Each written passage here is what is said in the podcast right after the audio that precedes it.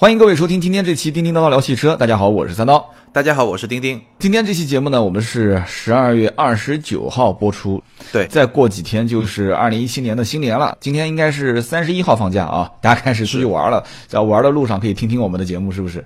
我们应不应该提前跟大家要拜个年啊？对，提前跟大家拜个年，祝大家身体健康，然后明年都能开上自己心仪的好车。是的，是的，身体健康是最重要的啊，其次才是赚钱啊，包括这个事业顺利啊。中国人都喜欢这样嘛，就是好房子、好车子，是吧？对。对 对对，我们今天这一期节目呢，聊的是二零一六年的年终总结。你看，我这舌头都绕不过弯了啊！这个标题我觉得列的跟我们的今年刚开始的那两期节目是有些呼应，是吧？是因为我。年终嘛，大家想想自己一年干了啥。我们看我们这期节目，这档节目吧，应该说每周更新一次，差不多。今天应该是第五十二期，呃，包括还有一些额外的一些特别的节目吧，大概也是五十来期。然后我回头看一下，我们年初的时候其实做过一期节目，就是讲钉钉和三刀，就是我们在呃二零一六年最期待的。看到的几款车，包括说几件事儿，嗯，那我们今天就来回过头来看一看，从站在年终的这个角度，发现，哎，这几款车哪些车我们是看对了，哪些车可能我们是看走眼了，对吧？我们可以回过头来回顾一下，对，是的，是的，今年其实陆陆续续上市的车型，如果要把那些呃小改款的。或者像有的国产车原来没有自动挡，然后上了一辆自动挡，它也算是上新车了嘛。把这些车全部加上去的话，今年算了一下，一共有三百多款。大家可以去搜一下二零一六年全部的上市新车目录，你去找一下，你会看到很多的一些老面孔，然后全是在今年做更新换代。今年年底啊，就是经销商 4S 店这边，我认识一些朋友，他们说。大家年底要不要聚一聚？然后吃饭的时候，我看到这些老板脸上啊，都洋溢着笑容，是吧？哎，对对对对，因为今年，呃，我们从宏观上来说，今年车市的增长率大概是我看到一到十一月的数字已经超过了百分之十个点，那基本上全年超过十个点也是没有悬念。而去年其实我们知道是这么多年来第一次，就是车市的增长是降到了个位数。去年我记得只有不到五个点，所以今年这个整体的宏观大势还是不错的。对，其实不管怎么说，中国都是一个全年能卖两千多万辆车的一个一个国家嘛。两千多万辆，其实放到任何一个世界上的一个角落里面，它这个销量都非常大了。即使增幅放缓，对吧？它也是因为我们的这个基数大。啊，我们的分母比较大，而且前几年的增长那都是爆发式的，所以今年其实相当于是逆势的一个增长了，就是有起有伏嘛。今年又是等于逆势又反弹了一下，那是因为今年我觉得一个。一个一个比较大的影响因素是，就是购置税减半嘛。其实它的刺激作用可能比我们想象的要来的更大一点。对，而且其实这个购置税减半政策的这个缩减，大家都以为十二月份就取消了嘛。结果公布了一个新政策，就是明年一点六排量七点二啊，七点五嘛，百分之七点五嘛。对，就涨涨了一点点。百分之五嘛。对，明年是七点五，等于政策有一个逐步退出的一个过程，所以明年可能。也没有那么悲观吧？对，其实这个政策我倒是这么分析的啊，我觉得对于呃一二线城市的这些就是购车用户的影响倒不是特别大，有有影响，但不是特别大。对，但是越往下沉的话，往三线、四线或者二三四五线城市沉，其实这个政策影响就会非常大。对，一二线城市，我觉得尤其一线城市影响大的，可能还是一些待会儿我们会聊到一些关于新能源车的一些政策啊，尤其是在那些限行的城市，这个可能影响会比较大。对，所以，我们今天这期节目呢，就重点的挑一些车出来跟大家说一说，看看能不能代表今年这一整年的一些，呃，我们所谓的总结吧。这算是，我觉得更像是我们自己的总结了。因为我们年初聊某些车的时候，其实我们多多少少发表了一下自己的看法。最后，最后今年的最后这两期，咱们来聊，就回头来看一看，我们到底是这个看对了、看错了，还是怎么样？反正大家想拍砖的，尽管拍也没问题。哎，这个其实也不存在对还是错嘛，因为首先一点，这三百多款车，三百多款车当中，你随便挑出几款出来，其实都不一定在别人心目中是具有代表性的，因为每个人的聚焦点都不一样嘛，对吧？有些人他根本就不会看，他不会看三十万以上的车，他就觉得说，呃，五到十五万这个区间是我关注的。那么有些人他可能根本就不会看五十万以下的车，所以他会觉得你这期节目怎么说的这些车我都不是，我你怎么怎么怎么能总结出这个二零一六年这几辆车呢？对吧？所以我们有个呼应，对吧？钉钉是把之前年头的这个我们曾经提到过的一些车型放到年尾，我们一起来把它呼应一下。那么第一辆是什么车呢？呃，第一辆是想跟大家聊聊奥迪的 A4L。因为这款车其实我们一年的节目中倒是真的没有聊过这款车，然后呢，这款车我看了一下，其实在年初的时候大家都是抱以很大的厚望吧，就是对奥迪来说是一款很重要的车，但是发现今年奥迪新闻是不多，但是好像 A4L 反而反而不就反而没有成为奥迪最重要的那条新闻。对，哎，我也很奇怪啊，你试驾那么多车，怎么奥迪的这个新 A 四没邀请试驾？呃，对，新奥新 A 四也邀请试驾了，但是呢，呃，我们知道这个，呃，我们圈子内的事儿，这个基本上什么情况？就是，呃，因为北京和上海，它现在牌照的管理就非常的严格，而大部分情况下，呃，厂家会把媒体试驾车放在北京、上海啊、广州这几个大城市，然后今年呢，呃，因为这个车牌的管理非常严格，所以其实。对于几乎绝大部分的车厂，它的试驾车的管理其实都出现了一些问题，就会车源会更加紧张一点。有时候，比如说在北京，它是一个外牌，那你其实试驾就非常的不方便；有时候还是一个临牌，那就就各种各样的情况。其实，在我们这个圈子里面，其实今年的工作比往年要更加麻烦一点。A 四其实差不多就是这么一种情况，就是因为 A 四我们知道这个奥迪它的生产厂家是在长春嘛，所以它的试驾车大部分情况下是长春当地的呃牌照，或者有时候是长春的临牌，但是长春的临牌在北京和上海你要去开这个车，其实是非常麻烦的一件事情。好，原来是这样。那我比你幸运啊，我我没有那么多这些复杂的。对我确实开过，因为本身奥迪这个体系我也熟，然后我也一直盯着。我说这车只要到了，安排我去试驾一下。嗯，他们也给我联系了。那其实我试完的感受并没有特别深，跟就是。以前的，因为这次是大换代嘛，跟上一代的版本之间，我没有发现有太大的区别。不管是从驾驶上的感受啊，还是那种非常熟悉的啊握着那个方向盘的那种转向的质感，因为所以对，嗯，你说，你说，就就因为这个车啊，我虽然没开过，但是我其实很仔细的看看过，就看过这个车，然后整体的感觉呢，第一个就是呃，你刚才说的，就是这个车好像跟上一代车型来比的话，它差别没那么大。是的，而且不仅仅是驾驶的感受啊，就是因为现在你看啊，奔驰的新 C 跟它上一代的老 C 之间进行对比的话，大家的第一印象就是对那。太太大了，就是外形上、内饰上，所以很多时候他可能会忽略这个车真正的驾驶的感受。有可能他，我只是随便说啊，有可能他驾驶感受跟以前的老 C 比起来还不如老 C。有说随便讲啊。那么在这样一个情况下，他被他的这些内饰、做工、造型、用材用料这些提升的质感全部被掩盖了。但是新 A 四就没有这种感觉。对，没错，就是新 C，就刚才我们说的，其实它看得见的地方变化太大了，包括新三系看得见的地方变化也很大。因为上一代呃奔驰 C 也好，宝马三也好，它是没有加长款的，对吧？然后这一代加长了，然后变化也很大。但是奥迪 S L 这个说是全新换代，但是你看上去其实没有给人一种特别特别新的感觉。对，所以在这样一个前提条件下，这个车子的销量不会爆发，我觉得也很正常。但是让我比较奇怪的一点就是，这个车一上市，很快这车就降价了。按道理说，我就是这么多年就是经营这个奥迪的品牌，我觉得说起码挺个半年应该问题不大。但是后来我想了想，估计也难，估计也难，因为毕竟这个车子是它的支柱型的车，就是厂商在今年年初。对，他在今年年初如果说定了这个车子有上市的计划，他对于这种车型的年终的销售任务，他也会有一个要求。他不像有一些品牌啊，真的这个我们可以随便说说。有些品牌是如果今年年尾上了一款新车，他对这个车是没有销售任务要求的，甚至连厂商都不一定会发什么车过来。所以这样的情况下，就会出现一个什么情况呢？就是经销商最后那几个月就可卖可不卖。就我就不具体对我无所谓了，就不具体说哪个车了。说了嘛，又有人要喷我。就像某一种车型，我曾经预测这车上市用不了多久会降价，结果到了年底快过年的时期，这一段时间一直要加很多钱。这个车我们很多人在微博私信我。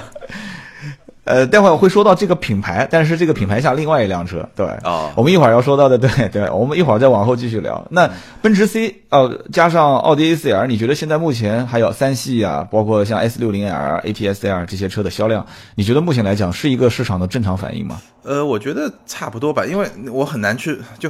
我们很难给出一个判断，说这个销量是不是它的正常反应。我们只能说，呃，这个销量就在那儿，而且如果连续几个月都是这么一个趋势的话，那就差不多。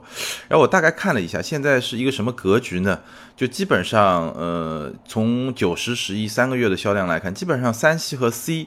基本上是一个级别，就是是比较领先的，能接近七八千、八九千，有时候好的时候能接近一万辆。然后往下就 A 四 L 稍微少一点，大概六七千这么一个水平。然后再往下，比较真的是比较出乎我的意料，就 H S L 已经能够像它十一月已经做到接近五千辆。然后在第五位的是 S 六零 L，大概是在三千辆。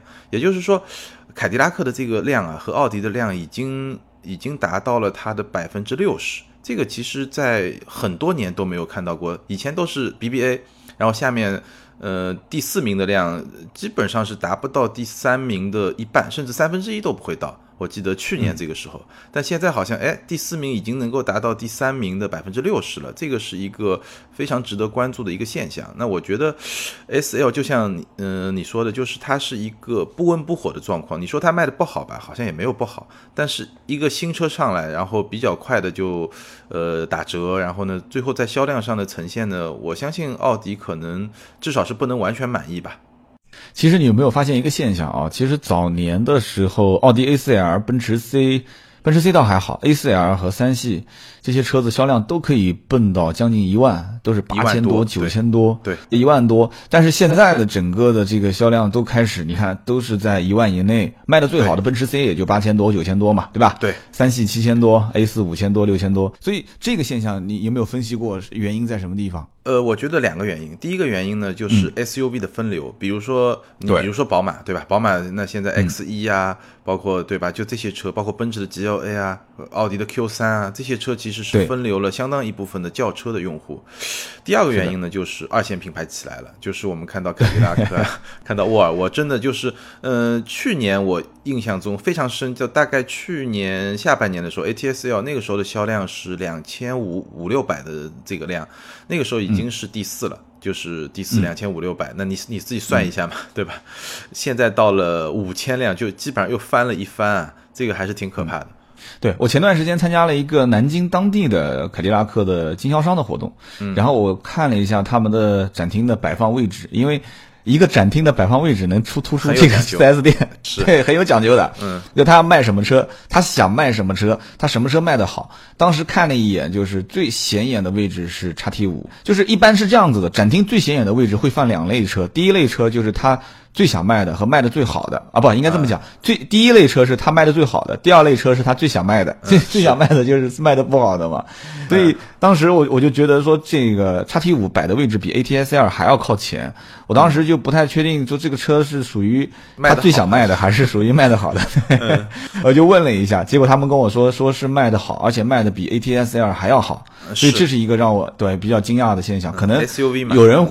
对，有人会觉得你太大惊小怪了，这车卖的好不很正常吗？但是你要知道，其实，在我们传统的想法当中，其实在这个级别的 SUV 里面，一般都是 BBA 嘛，销量一直都是非常靠前嘛。是，现在也是。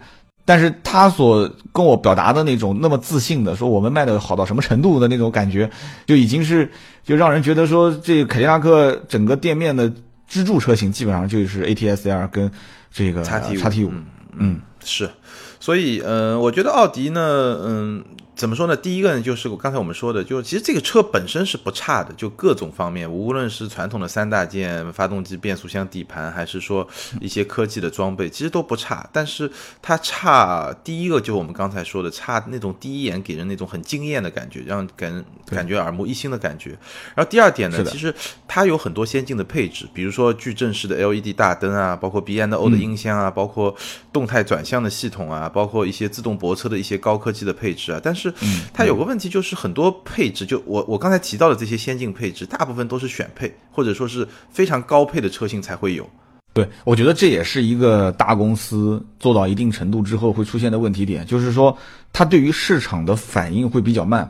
没错。其实现在有有没有发现，现在的很多的车型，像这些配置都已经基本上次低配，就俗称叫呃最低配最最最最低配叫盖中盖嘛，然后次低配就叫盖板。现在基本上很多一些车型盖板就已经加了很多的一些这种什么 LED 大灯啊，这些自动泊车啊，这些都有了。是啊因为但是像 BBA 这种就是还是比较慢。是因为像这种情况会出现什么问题呢？就是呃，可能用户在媒体各种宣传啊，各种各种看到广告啊，看到很多呃这个内容，觉得哎这车真好不错，然后到店里一问，哎这个没有选装，那个没有 选装，这个其实体验我觉得不是特别好。其实我有一种预感啊，我这个预感也算是明年一七年的一个预测了，就是说，呃，今后汽车厂商有可能会在车辆的分级方面。不会做的那么细了，以后可能就就是就是三个版本，就有低配、中配、高配。对吧？甚至就两个版本，低配、高配，就那么简单。而且低配可能配置也不会那么低。嗯，我觉得以后会有一个办法，就我给你补充一下。我记得上一次我们讲那个林口那个就吉利那个高端品牌的时候，其实他也提出过这个概念。我其实比较认同。我的判断，以后的车型的判断就跟你刚才说的一样，可能就是一个低配、中配、高配，然后呢，可能会再加，比如说两个选装包、三个选装包让你去选。这个是非常有可能成为未来的这个。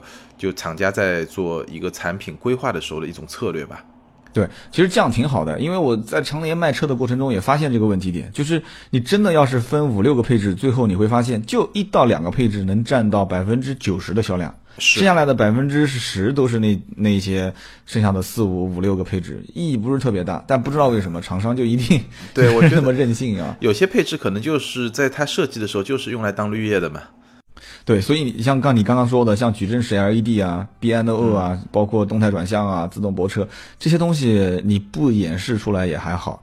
你关键问题是各个车评人测的那些都是顶配，然后广告打的都是顶配，最后买的不是，是 啊，很失落。对，那另外还有一个原因呢，就是竞争对手确实越来越强大了，所以我觉得 S L 现在这个销量水平，可能也是代表了它这一代的产品力。竞争对手强大，对，除了我们说的二线的起来了，对吧？还有一个呢，就是一线呢，其实你说两个老对手，奔驰呢一直是就这一代 C 确实产品产品力挺强的，宝马呢一直就是用宝马，宝马其实干了两件事情，第一个呢就是升级，对吧？就比如说，呃，好像。二零一七款的三系，它出了 Li 就加长版的 M 套装，对吧？这个还是我我反正身边很多人还挺有吸引力的，甚至吸引了某些原来可能是打算去换一个更大一点的车的那个，原来打算换一个是比如说五系啊 A 六啊这种，发现哎，这个 Li 就够用长也够长，然后加 M 套装，哎，感觉挺好看的，对吧？第二个呢，它加了一些。自然语音导航，呃，这自然语音控制啊，一些比较先进的科技的装备，还有一个我觉得更最重要的什么，它折扣大，这这个这个还是挺有杀伤力的。我觉得明年可能还有一个情况，就是官方可能会把很多车通过换代的这种机会。往下降，你像今年我曾经有一期节目就聊过嘛，说丰田的二次定位的这个原则，它就是不瞄着你德国品牌的这些一线啊，或者是第一阵营，我不瞄着你了，我给自己重新定个位，然后我把所有的车系通过换代啊，哪怕是小改款，反正找个理由嘛，我就把官方定价就定低一些啊，终端优惠你经销商该怎么让你正常让，又让它的这个就整整体竞争力更强一些嘛。哎，你说到这个。终端品牌，或者说到这个，就老百姓能平时耳耳闻能详的一些品牌，今年有一个车子是从年头一直是火到年尾啊，就本田思域。思域嘛，对对，我刚刚前面讲有一个不正常的加价车型，也是本田家族里面的啊，但不是思域，思域是思域是一个很正常的加价的车型，那为什么呢？因为本身它的产能就不足。销量销量，然后现在关注度又那么高，这个车子我跟你说个行情啊，就正常以前是今年六月份的时候，基本上行情应该是加现金加三千块钱现金啊，嗯，然后呢，你如果不加现金三千呢，他也定，但是一般给你承诺是三个月左右，呃，看情况给你车啊，这还是看情况，嗯，然后到了九月份的时候，就是你必须加五千才能落订单，时间再看，嗯，你要不加钱就不谈了。嗯，然后到了今年，就是现在这个月份，就十一月、十二月的时候，从十一月份开始到现在，你他就问你一个问题：要不要年前提车？如果不要年前提车，不接订单；如果要年前提车，加现金一万，有的地方是一万二啊。有有，我听的最低的是八千。你觉得恐怖不恐怖？我觉得可能还是产能出了问题，产能会有点问题。对，太不正常了。我觉得这个是，难道就对没有其他车能买了吗？是啊，因为其实。你说的这个现象，就一个是难道没有其他车可以买了吗？第二个呢，就是其实我们看销量，思域的销量其实只能说一般，就是你比如说，嗯，我看了一下十一月份轿车销量最好的那些轩逸啊、朗逸啊，包括英朗啊、卡罗拉、速腾啊，都是三万朝上的。那思域是什么水平？十一思域大概是一万一千六百，一万一千六百比威朗啊、昂克赛拉还要低，也就是说它基本上。是一线的那些就卖的最好的那些车的三分之一的销量，我我感觉上其实是在产能，可能厂家有意无意的，有可能是他自己本身就产能不足，造不出来，还有可能呢就是说他确实有意无意的在做一些就是人为的管控了，主动的掌控了。其实人为的管控，我觉得意义不大啊。我真的想跟东本的厂家说这么一句话啊，再这么玩的话，很多 4S 店就玩死了。是因为整个现在这个现象已经控不住了，太乱了。从总经理到销售总监到销售经理到最后销售员，从上到下全在捞钱，乱的一塌糊涂。不是一个城市，几乎每个城市都是这样。我觉得真的就是就像一个这个就就就是多少年没见过女人的男人一样的，就讲的有点粗俗了。真的是这样子，就是突然就是啊，就来了来了一群美女过来找你，所以这个时候就整个就没见过。你看东本憋了那么多年了，东本之前。上一次加价，那就是要追溯到当年的零七款之前的 CRV 了。对对。然后之后 CRV 不行了以后，思域那个老的一点八排量的那个老思域也不行了。然后家里面基本上没车卖了，斯铂瑞也没人要。然后上个歌瑞也没人买，还有什么车？捷德就差一点就停产了。这个这那个捷德那车。你说，你说，你说这怎么玩？然后憋了那么久，上了一辆新思域，哇！一听说加价，我都疯了，现在真的都疯了。所以还有那么多人往上贴，哎，是因为我是觉得觉得。我我特别不喜欢这种加价提车的这种方式，因为我记得知乎上有一个很火的问题，就是说，呃，你怎么看加价提车这件事儿？然后呢，我看到也有一些非常火的回答，他在说这个，呃，什么市场规律啊，什么供需关系啊，从经济学的角度去分析了这些东西，当然我们都懂，但我只是觉得，呃。对消费者来说，加价还是一件挺难认可的事情，因为就像你说的，首先有很多，呃，经销环节里面的人，对吧？4S 店的人用各种不太正常的方式在赚钱。其次呢，嗯，因为我是觉得这更多的是一个心理问题，就是大家的心态就觉得我能不能接受，或者我特别愤怒或者怎么样。因为，OK，你可以说，呃，我供不应求，我一定要加价，但是问题在于。很多产品我其实是不知道它的价值的，就是你说一个复杂的产品它到底值多少钱，消费者是不知道的。那厂家公布的这个厂商指导价就相当于定了一个锚嘛，就是我给你定了一个这个车就值那么多钱。那我心里就觉得这个车，比如说思域这个车，我打个比方，某一款它就值十二万或者十三万，然后你非得让我加一万，可能也有人会去买，但是对于更多的潜在消费者而言，这个其实是一个挺大的伤害，而这种伤害他可能不跟你讲道理，消费者才不管你是因为供需关系变化或怎么样，他很多时候这种伤害，尤其是那些没有买最终没有买的那些消费者，其实伤害还挺大的。呃，可以这么讲，就是这个车型之所以能一直畅销到。现在，而且目测到目测来看的话，到明年的三月份左右，这车的加价现象应该讲，呃，是不会消失的，因为它现在每家店的订单差不多还有个一百多张没有消化。现在我了解的情况就是，每个 4S 店，反正根据一二线城市来看的话，大概一个月能一个三十辆到五十辆之间。所以你看它消化订单的这个数数据，基本上就要消化三个月左右。中间还有还要有一个过年嘛，那么这个车子之所以好卖，我曾经有一期节目也说过。首先一个就是它确实在造型方面是迎合了当下的现在运动、年轻、时尚，啊，有点像概念车，对吧？就很多年轻人一看那个造型就觉得哇好帅啊，就就想买。然后就是外形。那么第二一个就是这车的动力和配置，对吧？一点五 T，然后本身很多人对于本田的这种。这个理念嘛，前两天我们订阅号不也发了一篇这个 本田的这个这个相关的文章嘛？就他很多人是充值信仰，不谈条件，就充值嘛，我愿意为了我的信仰充值。然后这是一个，然后就是配置。确实，这个车从最低配开始，就我们现在不谈一点零 T 啊，就是现在一点五 T 是加价的。呃，十三万九千九，就自动挡的最低配置价开始往上看，你就会发现基本上能看到的东西都有了。无钥匙进入、无钥匙启动啊，车身稳定系统这个东西现在有些还是没配的，但它也都有嘛，对不对？然后什么多功能方向盘这些全都有了，全液晶仪表盘。所以在这样的一个情况下，很多人就会觉得说，哎，我去。既然已经花了这么多钱了，我去看同级别的一些车型，有的可能比它略微的便宜一点，十二万多啊，或者是怎样，但是它可能排量不是它这样子一点五 T 的，它可能是一个自然吸气发动机啊，它可能它的配置没有它高，然后什么都都比下来，最后说，哎，它可能没有思域那么帅，所以最终很多人就认为这个车子的价格和它的价值，就像我们刚刚你提到的这个观点，就在它的这个。取向里面，他会觉得说，我加个三千五千，我是能接受的，你信不信？是，有些人是这么认为的。呃，对对。然后我们就最后谈几个很具体的问题。第一个，其实你已经说了，你觉得明年三月之前加价其实不会消失，对吧？对，但加到什么程度我不清楚。三月份之后应该是这个车的一个一个转折期。嗯，是。然后我觉得这个车的热卖啊，其实也提醒所有人，包括厂家，包括我们这些就是说车的人啊，就是。现在的消费趋势有一个非常明显的变化，尤其在一二线城市，就是以前我买车啊，更多的是一个身份的象征，就比如说，嗯，我是来彰显我的身份的。但现在呢，他买车，很多人其实是来彰显我的个性。就我我觉得是不太一样的。以前呢，就是因为身份嘛，就从低到高嘛，对吧？你可以排一排，你买一百万的，你买八十万，你买六十万的，对吧？你买四十万、二十万，就这个是一个线性的一个排列。但是个性其实它就是一个。更多元化的排列，它可能是很多点，它也不是说你这个点就一定比我这个点高。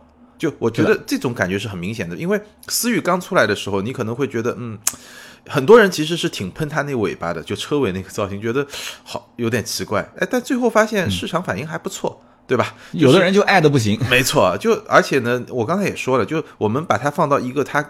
正常的位置，它现在就一万一的销量，一万一的销量是比较火爆，对于思域来说，但是在同级来说，绝对不是最爆的，最爆的都是轩逸卖四万五，是它的四倍还多，对吧？就它的这么一个定位，我们其实可以看到一些个性化的车型以后会越来越劲爆。对你有没有发现一个特点，就是销量最靠前的三款车，轩逸、朗逸和英朗，呃，加上卡罗拉前四款车啊，都是。非常没有个性的车型，其实加上 轩逸是，加上第五款速腾也是一个不太有个性的车型。对，就是在中国其实就是这样，老百姓买车，他的主流的审美观就是这样，是，就是不能有明显的短板。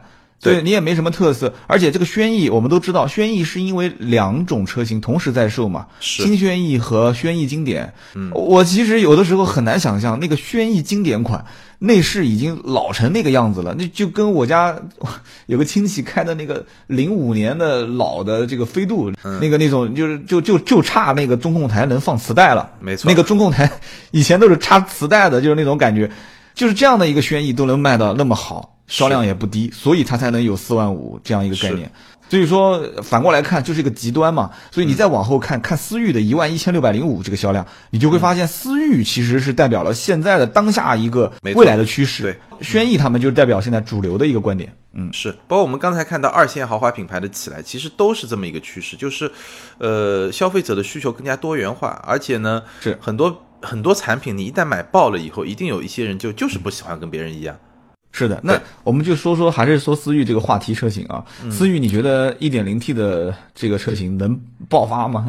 它再爆发就又加价了。对，我觉得很难看。我我其实不是特别看好，因为一点二零 T，尤其那些低配，就我们刚才说的盖中盖板，好像盖的有点厉害。是的，呃，这个车呢，它我觉得有几点没有抓住中国老百姓的一个心理。首先，大家买思域其实是不想让人分辨出。我开的是低配高配，这个非常关键，就是你一点零 T 应该长得跟一点五 T 就是大部分差不多，可能有一两个地方人让大家看出来这个是一点零 T，就那个一点五 T 稍微有点区分，但不能那么大。对对，结果呢就是很明显，轮毂、大灯、后视镜照板。这上面都是不一样的，没错，就就有很有些东西它不太好改嘛。你后视镜盖板上淘宝买，你要让我换轮毂、换大灯，这个就很头疼了。所以是，我觉得这是这是一个问题啊，就是讲讲装逼层面的啊。那另外一个问题就是什么呢？这个一点零 T 的价格其实也不低，十二万七千九。你要是按照这个价格来看，其实在它出一点零 T 之前，呃，丰田就已经提前上了一点二 T 了，是，对吧？而且整体评价也不错。而且据我了解，也陆陆续续嘛，德系这边也会用小排量开始来上，越拉低自己的价格，嗯包括福特啊，包括很多品牌，对，越来越多。所以这样的话，一点零 T 面临的竞争对手，它并没有太多的优势，跟一点五 T 的这个思域在同级别当中比起来的话，我倒觉得。我我也不认为 1.0T 会爆发。不，我觉得就像你说的，1.0T 它肯定是想打性价比嘛，但是好像看上去性价比也没那么高。对对对，而且被某些人也是喷得一塌糊涂。网上现在铺天盖地的都对这个 1.0T 的觉得说，哪怕有信仰的人也不一定会充值，但是还是会有人买，还是会有人买。而且我个人觉得，就是如果一旦 1.0T 的购买需求点，呃，不要爆发，就正常的有一个上涨的话，其实对于 1.5T 的购买者的这个价格。预期啊，还是会拉得很长，就是它的这个加价的周期，可能本来说是到三月份就开始，有可能会不加价了，或者开始降价，但有可能因为 1.0T 的这个价格，就造成了它可能就会再延个两个月、三个月，因为它要消化订单嘛。是，我觉得这个也不是特别好的一个消息啊。那你觉得我们今天聊了本田思域这个话题车型，那么本田家族里面还有一另个话题，外一个话题车型，对吧？话题车型，就那个我们简单也聊一聊，就是冠道。冠道，嗯对冠道，嗯，其实我自己对冠道的看法很简单。第一个，车一定是一辆好车。嗯、第二个呢，嗯，价格呢确实有点高。嗯、但这个里面呢，我不知道，呃，因为我看十一月的数据是三千零二十二，这个数据呢、肯定不算好，但是呢，因为它上市时间也不长，也不能算太差。我觉得就怎么说呢，不温不火的这么一种状态。所以，呃，我不知道你怎么看啊？就是是它的价格出现了问题，还是它的定位出现了一些问题？我前面留了一个梗，我说有一个车型就是很奇怪，我节目里面评价这个车用不了多久，它应该会降价。那么市场肯定有很多人会问、会看，但是不一定会买，这是我当时给的定义。我说的就是官道，就这个车。现在实际的情况是什么呢？实际情况是冠道这个车竟然在终端还是要加价的。哦，哎，我说的就是这个车。是这个车的定价，其实你说高，你要看怎么比，因为很多人都知道它是个五座的这个叫轻奢什么大空间 SUV 嘛，对吧？然后早年本身有楼兰，日产的楼兰也是走这个路线嘛，五座版本也是中型的对，而且那个楼兰真的是贵的离谱，对吧？比那跟那个比是是便宜了，跟当年的楼兰比，对，人家人家是要打 Q 五嘛，对吧？人家要打的是这个 BBA，、对吧？人家不是说打这个级别市场的，但是这我们就是当当个玩笑话听听啊，就是当玩笑说的了玩玩了啊。那其实还有一些就是像昂科威，因为这个呃冠道车型，很多人还是会跟昂科威之间去看，没错。但是有个问题点是。昂科威真正在市面上跑量的不是 2.0T，昂科威如果把 2.0T 的这个排量一根筋，就是卖到底，它就不上 1.5T 的话，这个车的销量至少要降百分之六十，这一点都不夸张，只是可能都不止百分之六十，它的销量。都不止，嗯，对，所以而且当年二点二点零 T 上市的时候，价格也是挺的非常高。现在二点零 T 也有一个更便宜的了，四驱领先型的，二十五万九千九。早年这个车子价格就一直都是就对外宣传的都是这车是三十万，二十九万九千九，三十四万多，就是一直都是拔的非常高的。但是很快它就开始上一点五 T，一点五 T 的价格能打完折的都能达到二十以内，就是十九万多。所以本田冠道就比较任性，它这个车一上市起步就是二十六万多，然后到到顶了是三十二万多。那么在终端现在出现的加价行为，就是我曾经判断过的，就是应急式加价，就是年底了嘛。这车就是属于我刚刚讲的，它就没什么任务要求，厂商就发那么几辆车，爱买就买，不买就算了，是就这个样子。今年任务也完成了，所以就干脆就不让价，然后加装潢呃或者加现金，好像没有这种现象。加装潢你要就要，不要就算。明年一定降这个车百分之一万，我完全同意，因为嗯。这个车你真的去比吧，哈，你你跟他那些对手，包括他想打的五座的也好，刚才说的这个昂科威，对吧？七座的也好，七座的可能跟他定位还不太一样，汉兰达、锐界啊，我觉得、呃这个车是好是好一点，但问题在于，呃，它好的那一点。给它带来的那个价格上的提升，我我个人觉得可能大部分消费者不太会接受，可能有一些本田的忠粉，他可能觉得，哎，我确实底盘也比别人做得好，这个整体的感觉，包括变速箱啊，包括整个动力系统啊，嗯、包括一些配置啊，都比对手好。但是我真的不认为这个就这种消费者会是一个主流的消费者。但是冠道它代表了一个人群是什么呢？就是说早年在从轿车换到 SUV 的这一部分人当中，其实再过个年把 SUV 的这些早年开 CRV 的啊、开这个 RAV4 的，包括早年的这些开逍客的人群，都是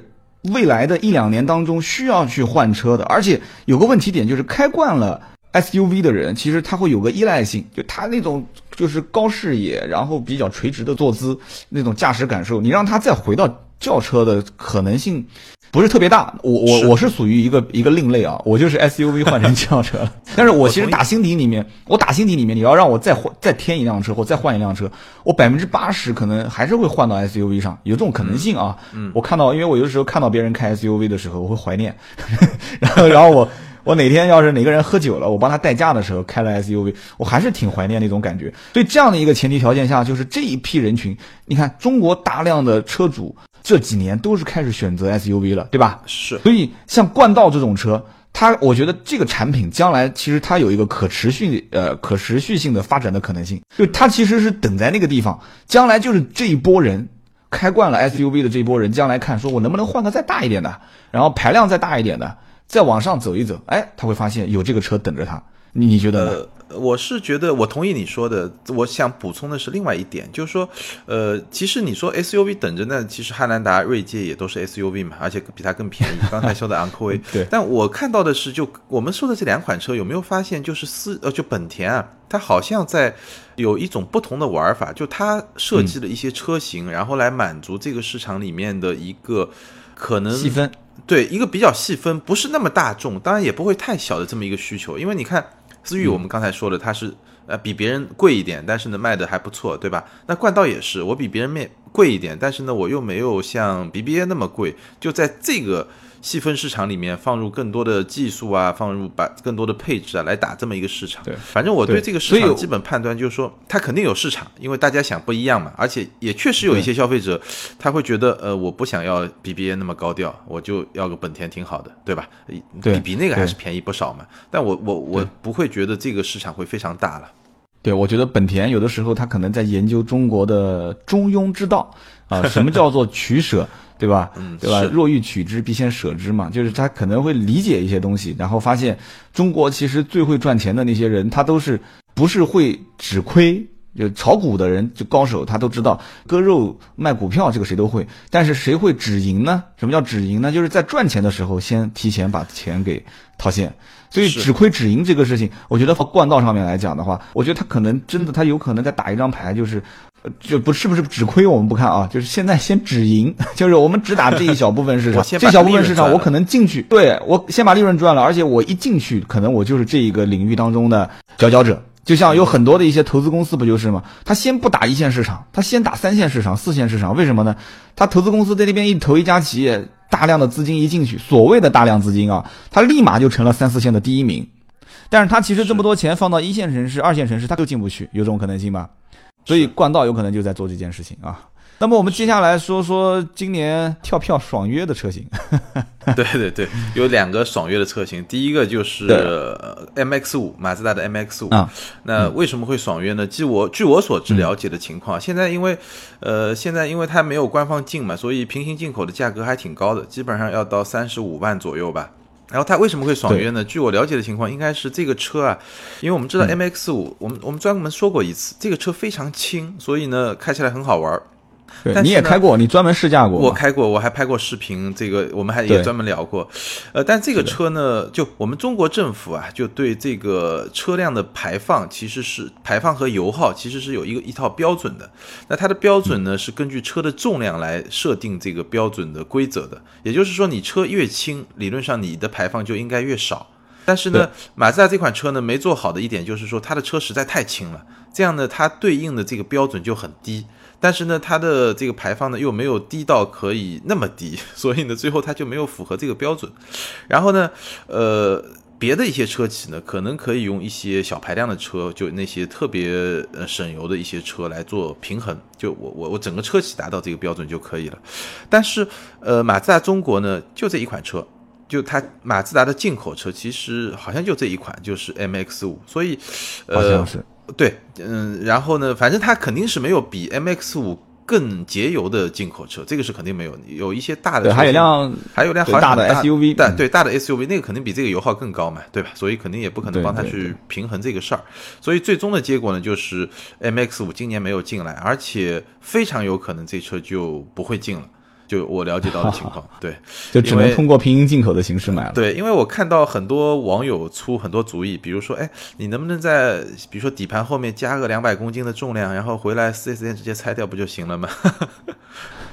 反正我觉得歪招挺多的，但是最后的结果就是我们看到这个车到今天还没有进来，而且，嗯，我个人觉得不太乐观。那么还有一个跳票的车型也是比较小众的，科尔维特 C 七是吧？对。是吧？更小众，那个就更小众。那个呢，雪佛兰因为一直想把那个车引进来，那最核心的目的呢，其实是希望能够通过这些车来提升雪佛兰品牌整体的这个品牌的地位。因为，呃，我们知道在美国市场和在中国市场，雪佛兰和别克这两个品牌很奇怪，就是在美国市场，雪佛兰的呃品牌价值其实比别克是要高的。这个对通用来说，呃，通用旗下有两个全球品牌，一个是雪佛兰，一个是凯迪拉克。其实别克，呃，基本上在美国本土不算什么，但是别克在中国就比较强嘛。所以，嗯，引进科尔维特其实是雪佛兰提升自己品牌的一种做法。但是这个我倒是不知道什么原因啊，反正这件事情也被也被。延迟了吧？因为，呃，一七年应该还是可以期待，但是呢，也没有特别确切的消息。那对于一些跑车的爱好者，我相信 M X 五可能更让人伤心吧。这个故事，因为毕竟它它的这个价格，如果引进国内，如果官方引进，我估计价格是应该可以达到三十万左右的。所以很多我身边很多朋友都在等这个车，但是可能会比较失望一点。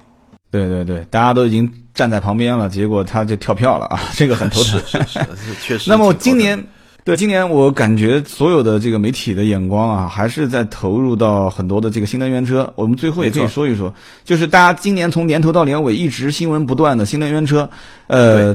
到底下一个回合就是二零一七年的时候会出现哪些情况？还会不会有那么多的补贴？还会不会有那么多车型？会出现什么样的一些政策上的变化？可以预测一下吗？是因为今年其实最大的问题就是上半年吧，我记得非常闹得轰轰烈烈，包括现在还在延续的骗补门，就发现新能源政策刺激了很多很多你想都没有想到的那些车，就是一个车可能只是一个壳，然后装装几块电池，然后呢，它就比如说。卖的本身卖的也不贵，然后再加上各种补贴，就便宜的非常便宜。那最后这些车呢，可能也就没卖出去。最后，但是补这些厂家们把补贴都骗到手了，就是骗补门嘛。那这个其实暴露了，我觉得暴露了这个整个新能源补贴政策里面它有很多漏洞吧。因为我们我感觉上我们在设置这个政策的时候，它有一个非常矛盾的地方。就一方面，它希望哦很正常的一个。一个企图嘛，就是说我希望就车辆的排放越来越低，越来越环保，然后为一些呃，比如说这个混动的车啊，插电式混动的车，主要是插电式混动和电动车了，来来来铺路嘛。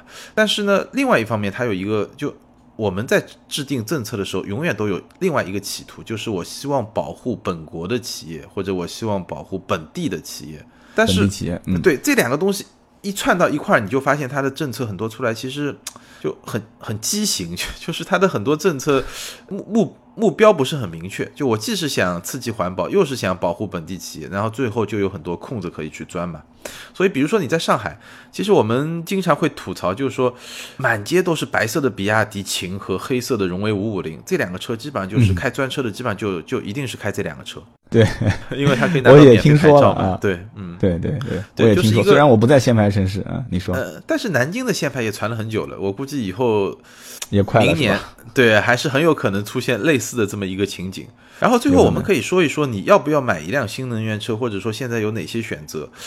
呃，其实我身边的朋友怎么说呢？就私人用车的买五五零和。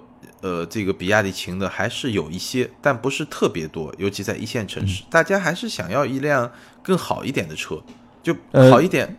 比比如说，关键买了这牌照怎么办呢？哎，上海牌怎么办呢？我说的就是这个，就是现在开始有一些品牌，就是专门我我几乎可以这么说，专门为北京、上海、广州这些限牌城市去。去去去，比如说我我开发一辆车，或者我去改造一辆车，呃，那这辆车呢，它一定是可以得到免费的牌照，就是一个所谓的插电式的混动，可以得得到一个免费的牌照。我觉得这个现象，在在现在这个政策如果没有发生变化的情况下，可能明年会愈演愈烈。我们现在可以看到，比如说一些豪华品牌，宝马刚推了，呃，就 X 一的插电式混动版。就三缸，然后加个电机。现在价格也没出来，价格没出来，就是因为它需要确定它可以拿到哪些补哪哪些补贴以后，再再去确定一下它的终端，我可以定一个什么样的价格嘛？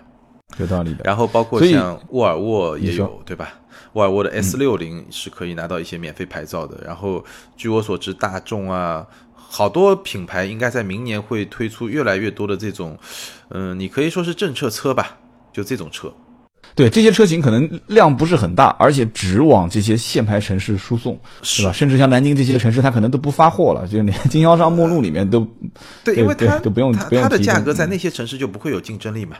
对，所以今天我们讲的这个新能源，呃，不仅仅是这个像插电式混动也好，还是说纯电动车也好，包括就像那种强混的车型，明年你觉得会有一些爆发吗？那我们往低了说，就像丰田的呃卡罗拉、雷凌啊，往上面说雷克萨斯啊这些，对，呃，我觉得强混的车型，就是普通的混合动力的车型，应该就这样了。就我觉得很难再有一个，它它会正常的发展，因为毕竟，呃，丰田啊，包括本田啊，他们这套系统已经做得越来越成熟了。但是，嗯、你这个是肯定拗不过政策了。我觉得，呃，插电式混动才会是就是未来两三年它发展的一个重点。其实，呃，这个就是我刚才说，就政策制定的时候，它的另外一种目标，就它希望能够保护本国的车企弯道超车嘛，所谓的。